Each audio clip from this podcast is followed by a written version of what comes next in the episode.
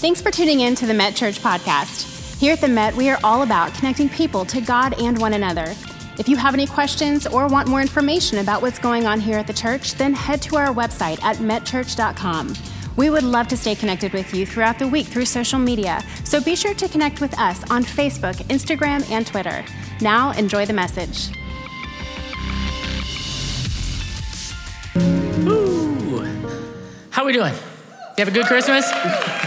I think they had a good Christmas, Mary. Did you have a good Christmas? I did. I had a great Christmas. Are y'all kind of feeling the aftermath though of going, oh, now we're a little overwhelmed of, yes, all the stuff we have to clean up and put up and get ready to get back to work? Yeah. Lots of people on Monday and tomorrow. That's right. So, how about yours? That's all. I'm working tomorrow. You have to tell the truth. That's, Tell yeah. about your Christmas. Oh yes, um, I was actually sick. I mean, I, I I did everything I could to get through the Christmas Eve service. I was taking everything. So if I was not polite to people, I'm sorry. I was on everything, trying to go. I was actually watching the playback to it, and I saw me flipping my my lozenge from one side to the other. So it was kind of embarrassing, but I was doing everything I could. But I will say. I think this was my favorite uh, Christmas Eve to be a part of. I just, I really, I really loved Christmas Eve. I thought It it was, was a awesome. great, It was great Christmas. Eve. We are so blessed to have, yes. Mm-hmm. It was, that's it. And if you missed it, you can go online and see it. It's still there. You can watch me flipping my lozenge back and forth. But uh, we have such an incredible, incredible tech uh, team that put all Mm-hmm. this together to made it all happen. The lights, the cameras, everything, all the different angles. It made it Mm-hmm. so wonderful, and and uh, they're great. And, and of course, we got the best band you can have. I mean, we just we wonderful. have we have we had the best band. And then, and then you add strings. I mean, how, you can just take it over the top, and and we are we are blessed with uh, um, uh, some incredible vocalists, and and uh, and and Laney just knocked it out of the park. So it was it was great, and it- above all, the, you know, to me, God was glorified through this whole service. It was an incredible worship service. It was great, but you know, as we say in, in the church world, the weekends keep coming. So here we are again. It doesn't matter how, how much you've done or what you've done. There's another weekend on the way, and uh, and I think this is actually kind of the craziest time of year because it's that time that it's in between Christmas and the New Year that okay, we finished this, but now we've got to kind of get our life back in order, and you're you're trying to to get everything back to normal, and then you try to set a new normal. Mm-hmm. And people, you know, look at to 2019. I want to set a new normal for my life. Do you do that? Do you do that? I do, and I.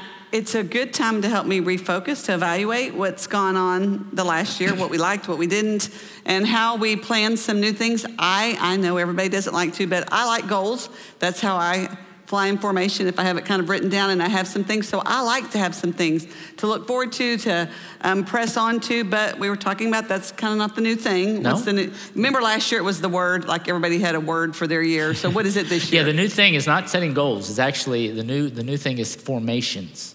That you actually set new formations, and it's actually I, I like that better because it's, it's actually it's it's biblical. We've talked about this. It's the fact that it's it's the the direction that you take in life determines your destination. So you can set a whole bunch of goals for yourself, but if you're going in the wrong direction, you're still going to end up in the wrong place. Mm-hmm. And so they're saying that if you do get your life in the right formation, that actually all the goals that you want, you're going to achieve those goals. And so that's what we wanted to talk about. We wanted to say, mm-hmm. how do we get our life in the right formation? Mm-hmm. How do we make sure that we're going in the right direction, that we're doing what God wants us to do?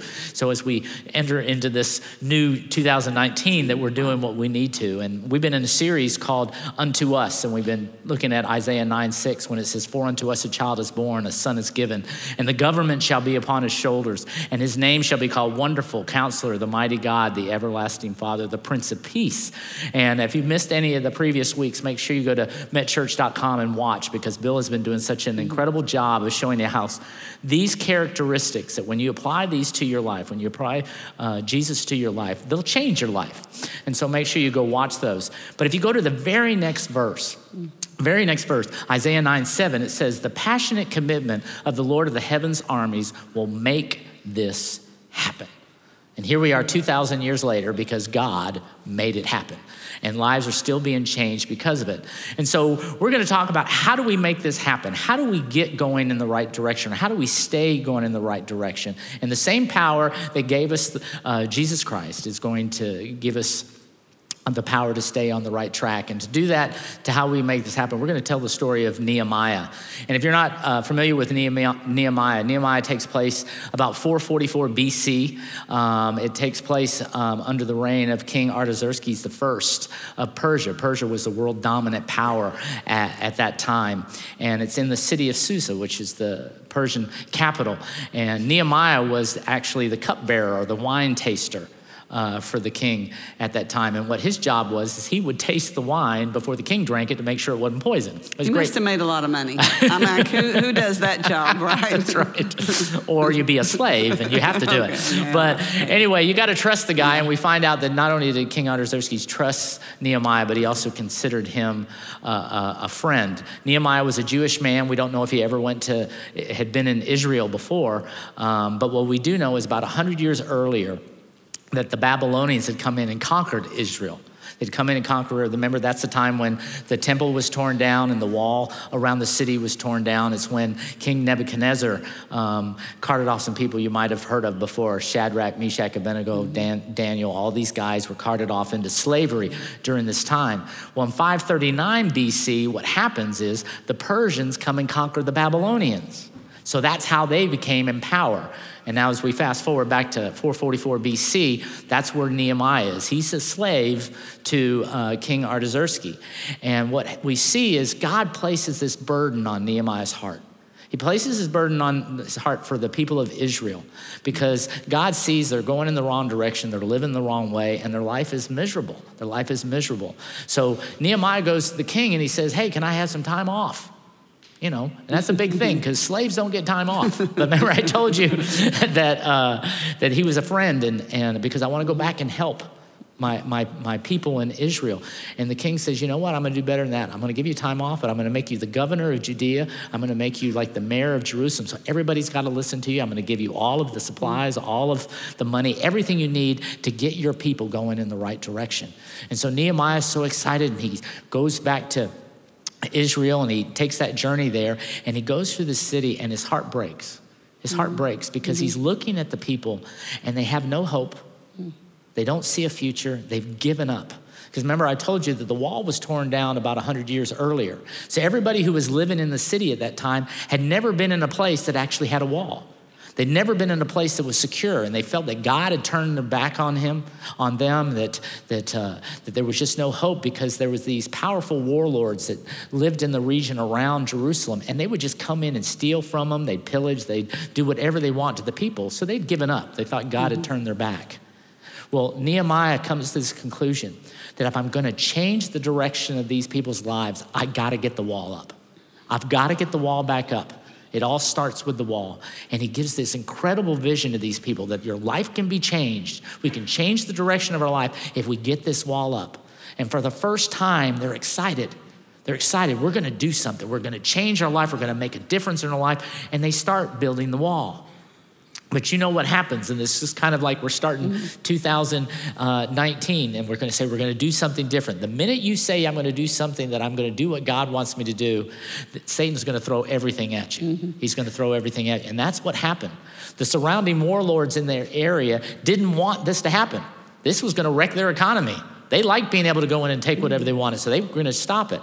So they started throwing all these things at the, the Israelites to make them stop. And what you need to realize is that Satan's going to do the same thing to you as you start this new year saying, I'm going to go and do what God wants me to do. And so you need to be aware of what Satan's going to try to do you and what you need to do in the process. And the first thing that he did, Mary, is he talked about discouragement. He mm-hmm. tried to discourage the people. They started sending spies into the city, telling them that you aren't good enough to build this wall. There's no way you're going to do it. And even if you get it up, none of you know what you're doing. It's going to fall down anyway, so you might as well give up. And that's what happens. He does that to us, doesn't he?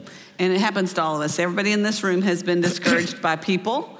Um, you've been discouraged by circumstances, but we hear, sometimes it's ourselves, we hear this voice of, I'm not good enough and, and I can't really do this. And um, we start getting distracted by the problems in our lives and things that take our eyes off of God.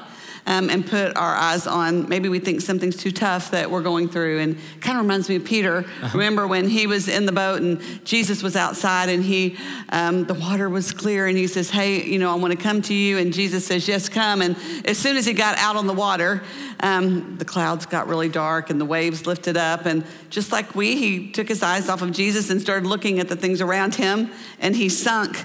And that's when problems happen. So the same thing happens to us. If we listen to the voices around us and we take our eyes off of God and do things um, to try to please the people, mm-hmm. I- am so impressed by Nehemiah because he didn't. He, he, was singularly focused on what God had called him to do, and he was not shifting his way. So that's what we have to do. We have to keep our eyes on God and not on the discouragement that's, right. that's around us. I, I love that you brought up that story because, you know, if you, you look at it, that Peter had to get out of his comfort zone. It was comfortable on the boat. Mm-hmm.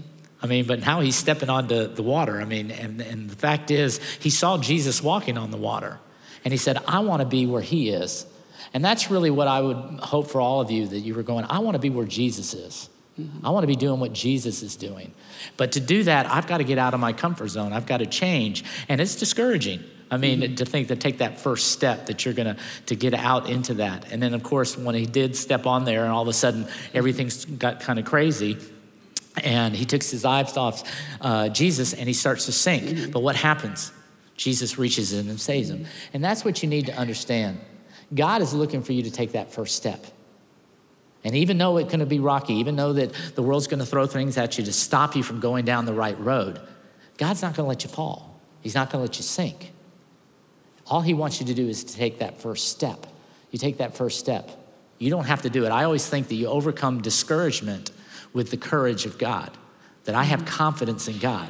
Even though I might not be able to do it, I know He can. It's Matthew 19. With man, it's impossible. With God, all things are possible.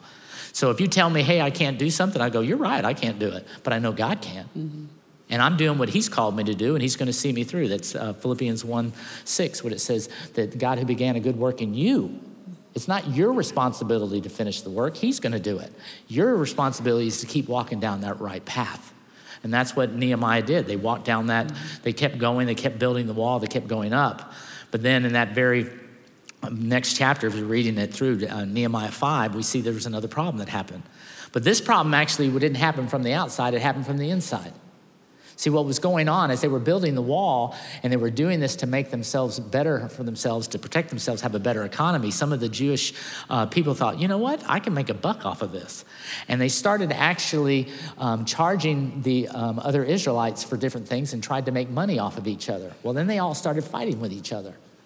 And there was all this infighting going on, and the building the wall stopped. It stopped because of division. And that's the second thing that's going to happen is that when you've got a plan that you're trying to go and you're going to try to live um, and walk down the path that God has for you, Satan's going to send people in your life to try to get you going in a different direction. He's going to do something to cause division. Yeah, we all have division in our lives and things that pull us from God. Sometimes it's people like his, sometimes it's circumstances. There's some different things that happen in our lives. I love this verse in Isaiah 59 2. It says, It's because your sins that you have cut, your sins that have cut you off from God, because of your sins, he has turned away and will not listen anymore. So before we were believers, our sin is what separated us from God, right? Once we become believers, we accept Jesus as our Savior. The Holy Spirit comes and lives inside of us. Now we have a different DNA, and our sins don't keep us from God anymore. But what I've seen in ministry after a while is people keep replaying that sin in their head and the things that they've been involved in to distance them from God or feel they're not good enough um, to be what God wants them to be, to hear His calling. Um, we started some leadership groups this last summer, and what we did is we started these groups and we asked um, these people to commit to a year.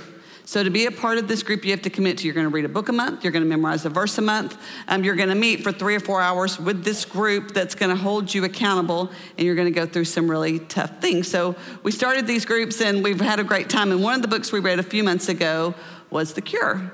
And we are encouraging everyone at the Met um, to read this book. I was saying last service, it was so funny. Rob was ahead of me. Oh, look, they got the book. That's new. That's huh? new. It is. Squirrel. Tech people amaze us every service. Um, but this is it, and it's by um, a group of guys, and Rob was reading before me. He'd go, Have you read this? I'm like, Quit ruining it. I'm not there yet. um, but I want to read you a quote um, on page 40 that talks about how we're different um, once we become a believer in Christ. And it says, um, God has given us the DNA of righteousness. We are saints. Nothing we do will make us more righteous than we already are and nothing we do will alter this reality. So there's nothing great you can do that's going to make you better than righteous, and there's no sin you're going to commit that's going to erase the righteousness because you have the Holy Spirit in you now. Um, basically, is what he is saying, and he says, um, God knows our DNA. He knows that we are Christ in me, and now he is asking us to join him in what he knows is true. So this book is kind of an allegory, and it talks about that we have these two rooms or these two paths that we can live our life. One is um, the path of best intentions. So what we do is we are continually trying to make up for the sins that we commit, put this facade on, this mask, and we pretend like we are something that we're not because we think if people really knew who we were, then they wouldn't like us, including God, right? So, and then the other one is um, the room of grace, where we admit, okay, I messed up. I'm sorry I messed up, Lord. I know that you are seeing the DNA of Jesus. You've already forgiven my sins, past, present, and future. And I can be all that you've called me to live because what happens when you, Bill's talked about this a ton, and he came out of a, um, a little bit of this legalism that all it does is create people who are fake people and who aren't who they are. And they continue um, to not really live close to God because this falseness um, continues to separate them. Or you can live in a life of grace and know what God's done for you and then be all that God wants you to be. And there is a new freedom there. So I have a group of eight ladies that I'm mentoring. We, we discuss, we talk about this book. Everybody writes a book report. They share the most important things to them. And everyone said, I did not know this. I thought that my sins were continually keeping God kind of mad at me. You know, um, and maybe it was one girl said that her mom would say, you know, God's really disappointed in you that you went out and did this last night or you lied and you're, we caught you god's really disappointed in you. So they kind of had lies that were taught to them that they've continued into their adulthood today. So this was really new new information for me because i hadn't really looked at it this way. I just always thought i was a sinner trying to do the best that i could. But what we we learned in scriptural is you can never do enough. That's what the Old Testament was. Right. Um, the Old Testament was to show us the laws and legalism and that we couldn't do it, so we need Jesus. Mm-hmm. Um, so now we know that we are a sinner, yes, but we are saints. We have the DNA of Jesus in us. So now God sees us through that lens and we're totally forgiven and free. And that is a different way to live your life. Mm-hmm. So it's super exciting. Yes, being on the same page with God of realizing, like I said, I think yes. what is the, the book says, seeing God the way he truly is and yourself.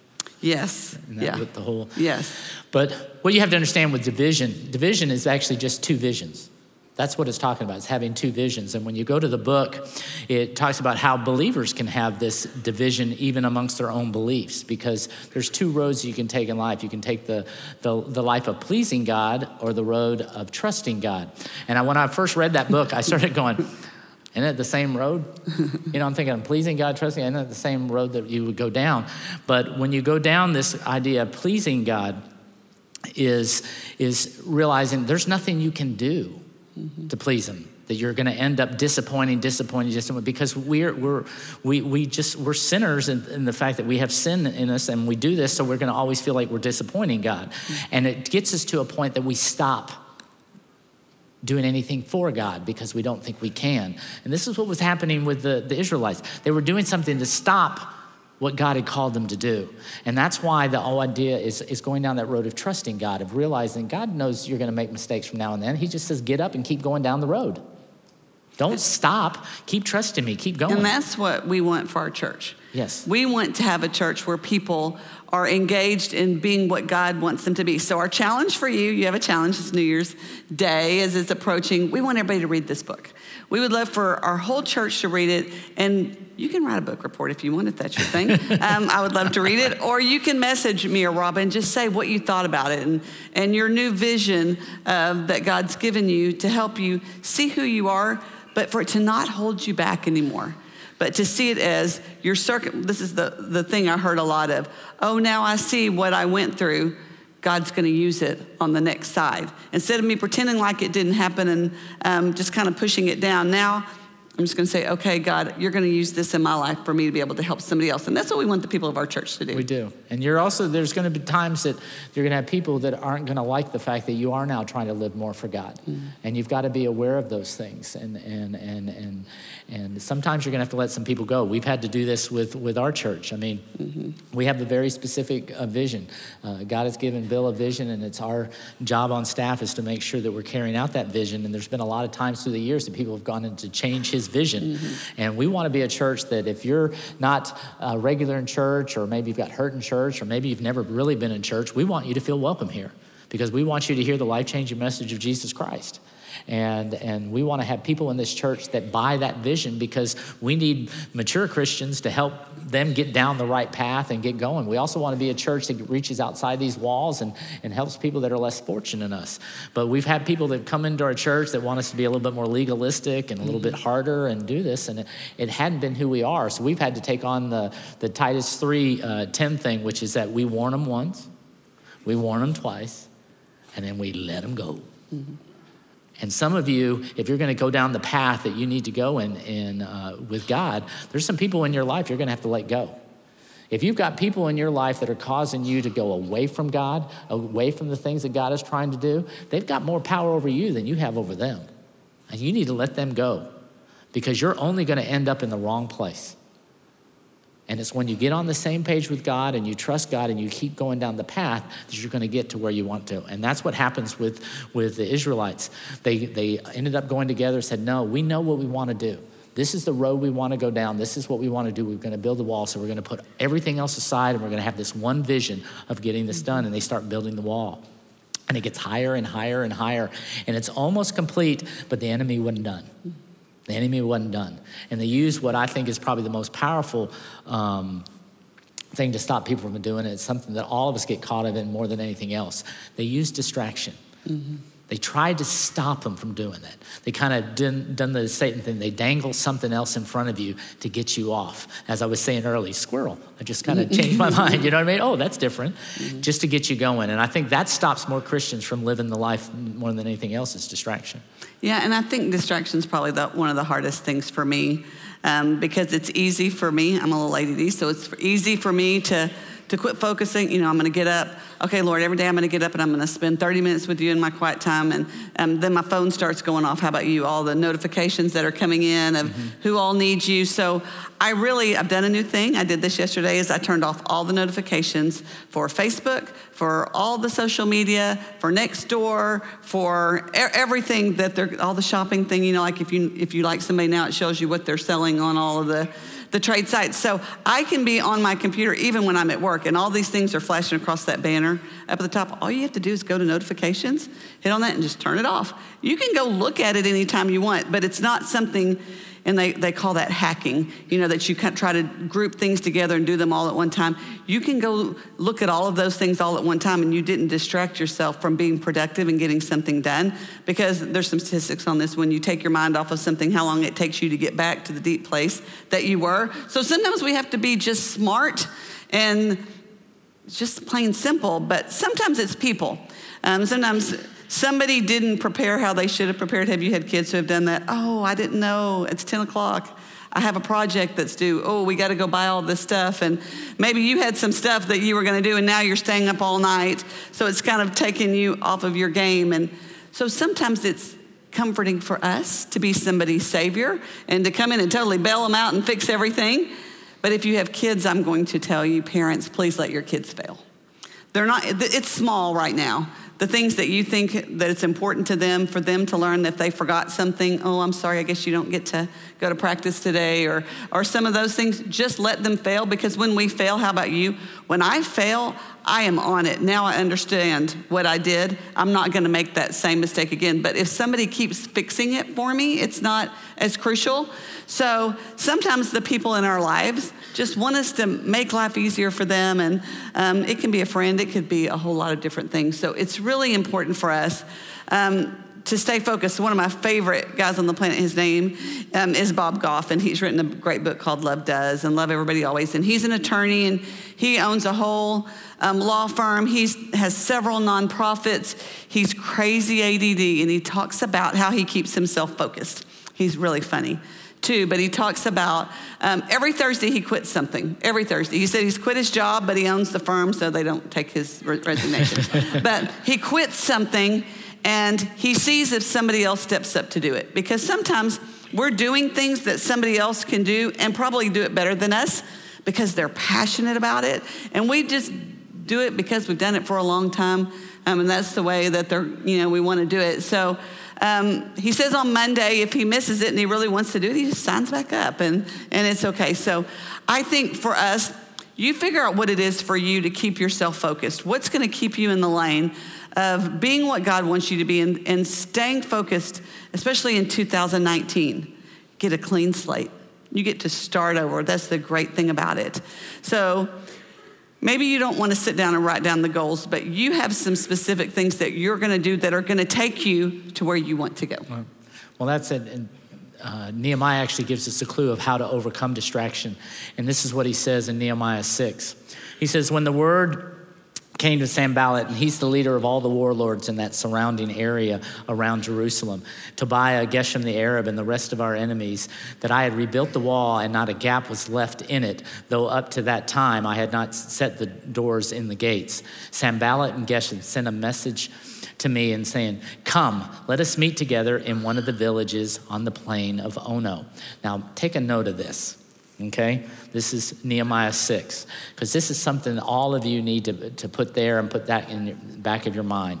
That when you have something that you're planning on doing that God has called you to do, and then all of a sudden you start getting these little distractions, there's people that come into your life that have never supported you, that want time with you, that, you know, kind of want to talk to you and do all this. The first thing that needs to come to your mind is, oh no. Oh, no, no, no, no, no. No, no, you got to let this go because what they're trying to do is distract you to get you from doing what God has called you to do. And, and, and Nehemiah knew exactly that, and this is what he said. He said, But they were scheming to harm me. See, they didn't want to help me finish this wall. They wanted to, they wanted to, to end what was going on. And they thought if they killed Nehemiah, then the rest of the people would give up. So they went after him. They tried to distract him to get him off the wall. And what he said to them, he says, I'm carrying out a great project and I can't come down. That's the key to overcoming every distraction in your life. Saying, I'm doing what God wants me to do, and I'm not letting anything or anybody stop me from doing it. See, what happens in your life, and this is what Satan will do. He'll put good things in your life to stop you from doing the great things that God wants you to do. He's to distract you with all these little things. See, he might all of a sudden give your, your kids a, a little bit of talent in something, and all of a sudden they're doing all of these extracurricular activities and doing all of these great things. And, and you're thinking your kids are doing really great. And all of a sudden you find out that, you know what? They don't go to church anymore. They're no longer in the youth group anymore. They no longer have this circle here that's supporting them because everything is in all these ECAs. See, that's the distraction to get you from going from this road. See, it takes hard. Parents have to work hard to let their kids do what they do and keep them grounded in the church as well.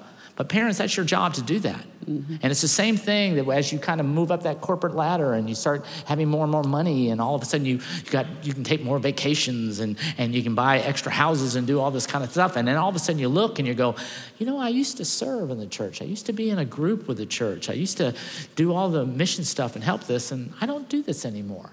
That's a distraction that got you off.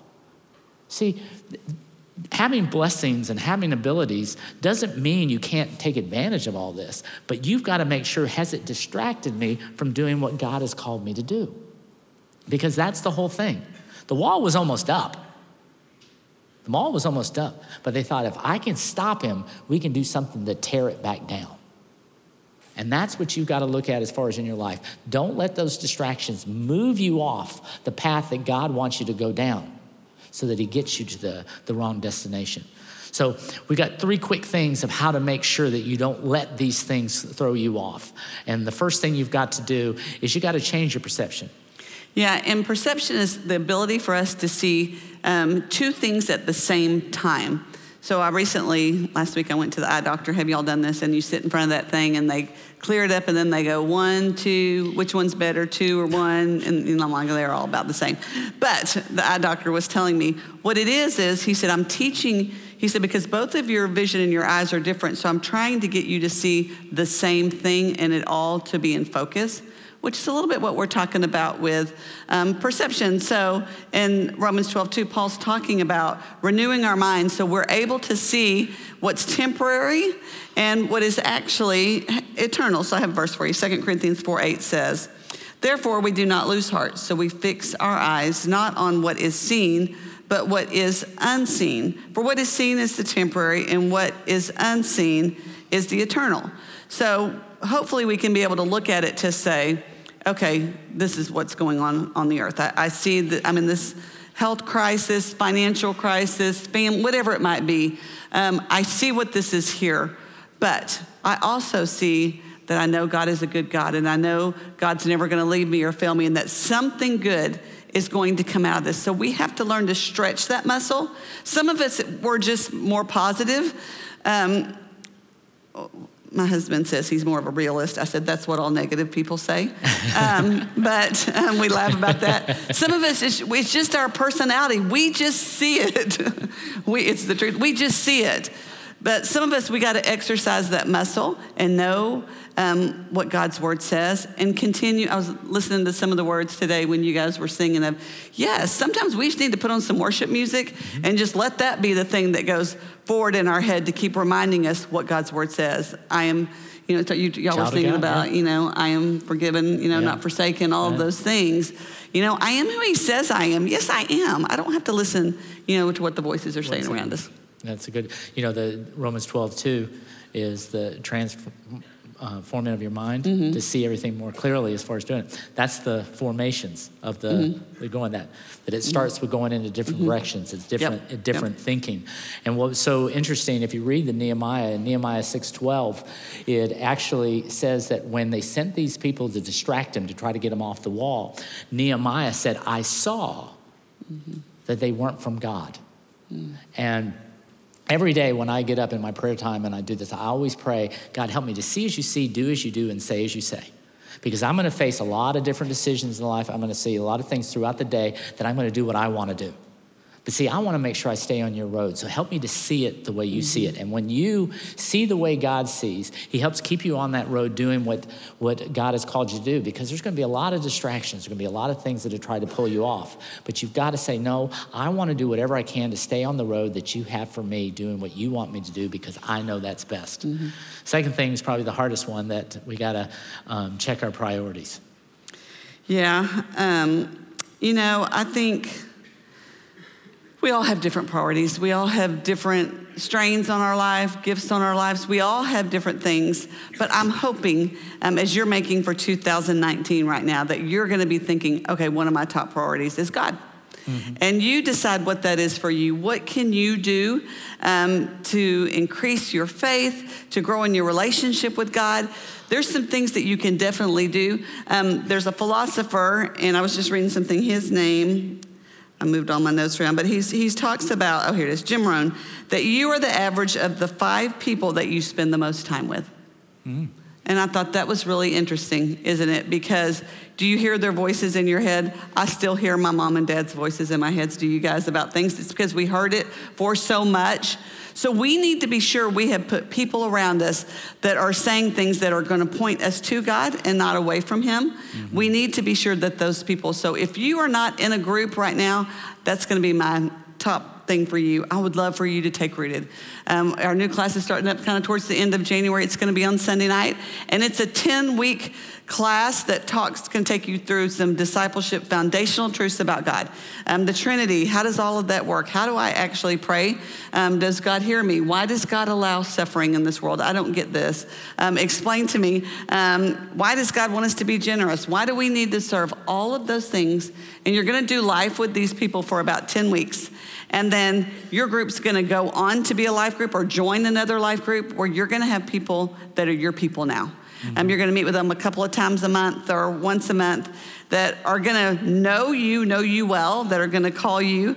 Um, you may um, have encouragement. You may need challenging, whatever it is for your family, because it's not if, it is when you go through something rough. And I've been doing this a long time, and it is going, it's coming for your life. There's going to be a death. There's going to be some complications with health, with your marriage, with your kids. There's going to be something in your life, and you are going to be, it happens all the time. Um, I love that people come back to church when something's going on because we get it a lot. But by the time you are in crisis mode and the bags are packed and someone has left from your marriage, it's a hard road to get them back. Right. So I always say, Oh, I wish you would have been in something that somebody could have been, you know, with you guys along the way. It's really the best, it's the best thing for you. So I hope that's a top priority for you. And that and this is so important. If you're ever going to make sure you're going down the right road and doing what you want, you've got to make sure these are in order.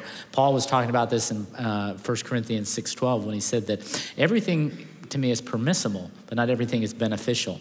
And that's why it's getting the right thing. It might feel okay it might be okay, but if it's not getting you to where you want you to go, then it, what it's not benefiting anybody. You got to get it in the right order. And, and God said, put me first. Matthew 6, 633, when he said, Seek ye first the kingdom, put, put God first. Everything else will get into order.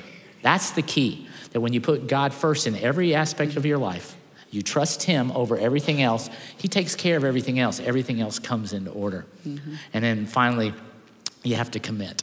You got to commit to your uh, plan. Yes.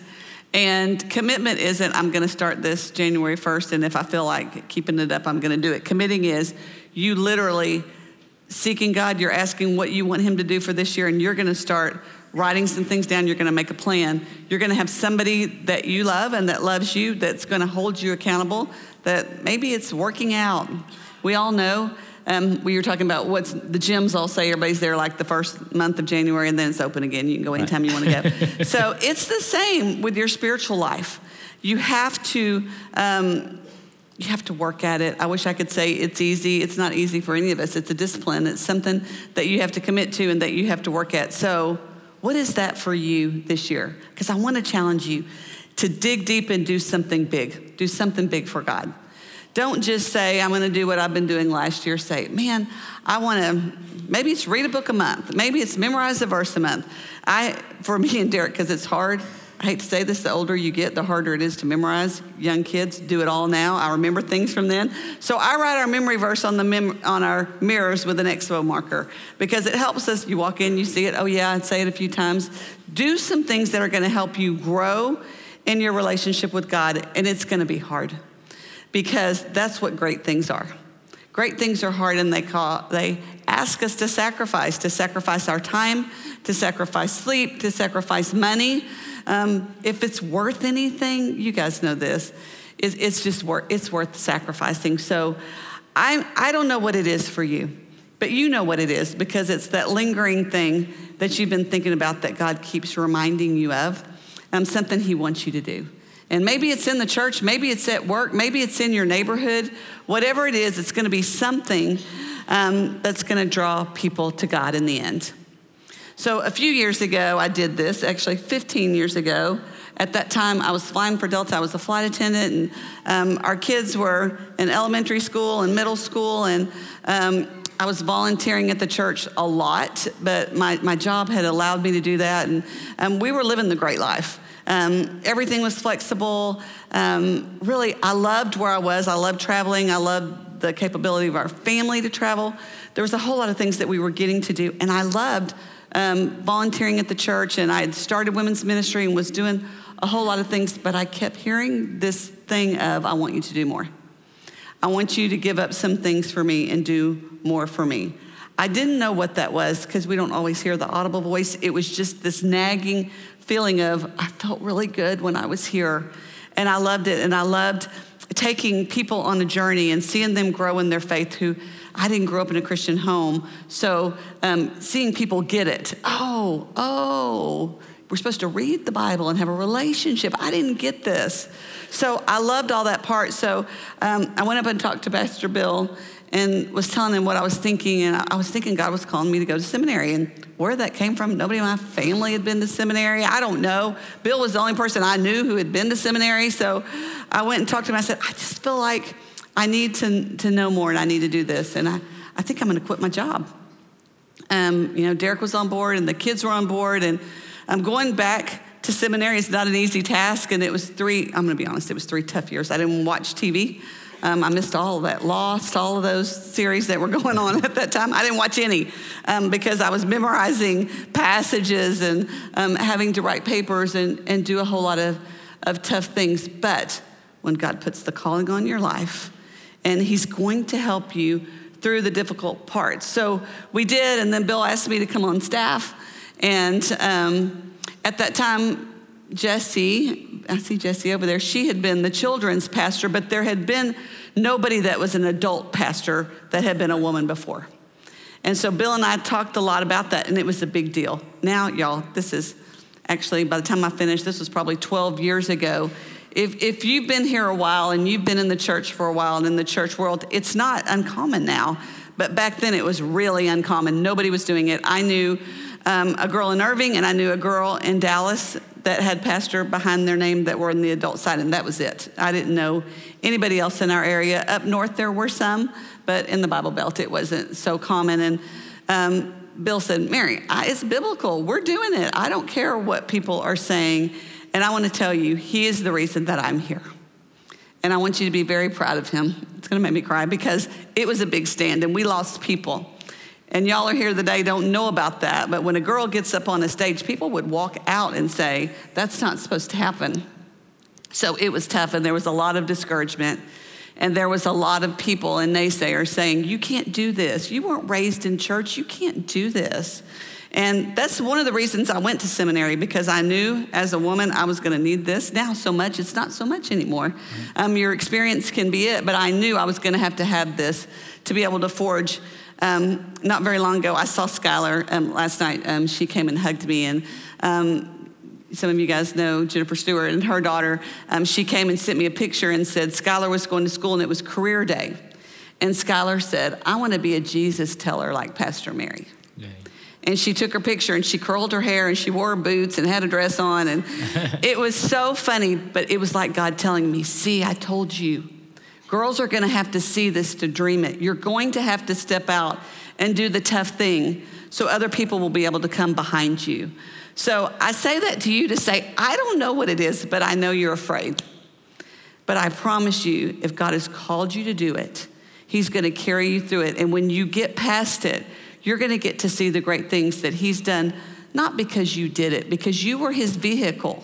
He's just calling you and then He's going to work through you and do some great things. So commit to your plan, and you commit to do it in 2019. If you ever doubted God's commitment to you, just realize that He sent His Son to die on the cross for you. God is committed to seeing you through.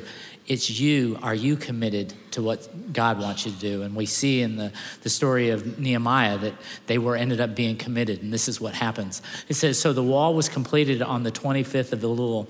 In 52 days, they built the wall around the entire city of Jerusalem in 52 days. When all of our enemies heard about this, and all the surrounding nations were afraid and lost their self confidence because they realized that this work had been done with the help of our God. God is committed to you. Are you committed to Him? As you start 2019, are you committed to take those steps and go down the direction that He's asked you? I know that everybody's going to say, yeah, you know, you can listen to this one, you can listen to this verse, you know, pick and choose. No. Are you committed to living a life of obedience? Because God's committed to you. And He's not telling you this that you're going to disappoint Him, that if you don't do it, He's disappointed for you because He died so you'd have the best life and start 2019 with the best life and said, I'm going to do it your way. I'm going to go down the road that you want. That's how you can make it happen in your life. Let's pray. Dear Heavenly Father, we do thank you so much for never giving up on us. That through all of our distractions and, and through all of our, our infighting and division and wanting to do things our way, through, through all of our discouragement and, and, and feeling like we can't get it done, you've always been the support. You've always been the encourager. You've always been the one there to give us whatever we need to get through whatever we face. And God, we thank you for being there. And we just ask you, you give us the courage to take these steps of faith, to go, we're going to do it your way. 2019 we're going to follow your way we're going to serve more we're going to we're going to be, get in our bibles more we're going to read and and uh, we're going to pray more because we know that when we put you first when we trust you first that everything's going to work out so god help us to make that step because when we make that step, not only do we change our lives, we change the lives of everybody that we come in contact with. And God, that's what we're here to do. We know that you've called us to be a light, and we want to be that light. And we need to shine that light walking down the path that you have for us. So give us the courage to take those steps of faith as we start this brand new year. God, we love you, we praise you, and we thank you. And we pray this all in Jesus' name. Amen. Again, thank you so much for being here. We've got some prayer people up here. If you want to pray with somebody, you've got something you want them to pray with you about, they'll do that. And before you go, I have one thing to say. It's my favorite thing to do at this time every year. I'll see everybody next year. Bye bye. take care. Happy Bye-bye. New Year. See you next weekend. Thank you so much for tuning in today with us. If you have any questions or prayer requests, please contact us so that we can follow up with you this week by visiting metchurch.com. We look forward to seeing you again next week.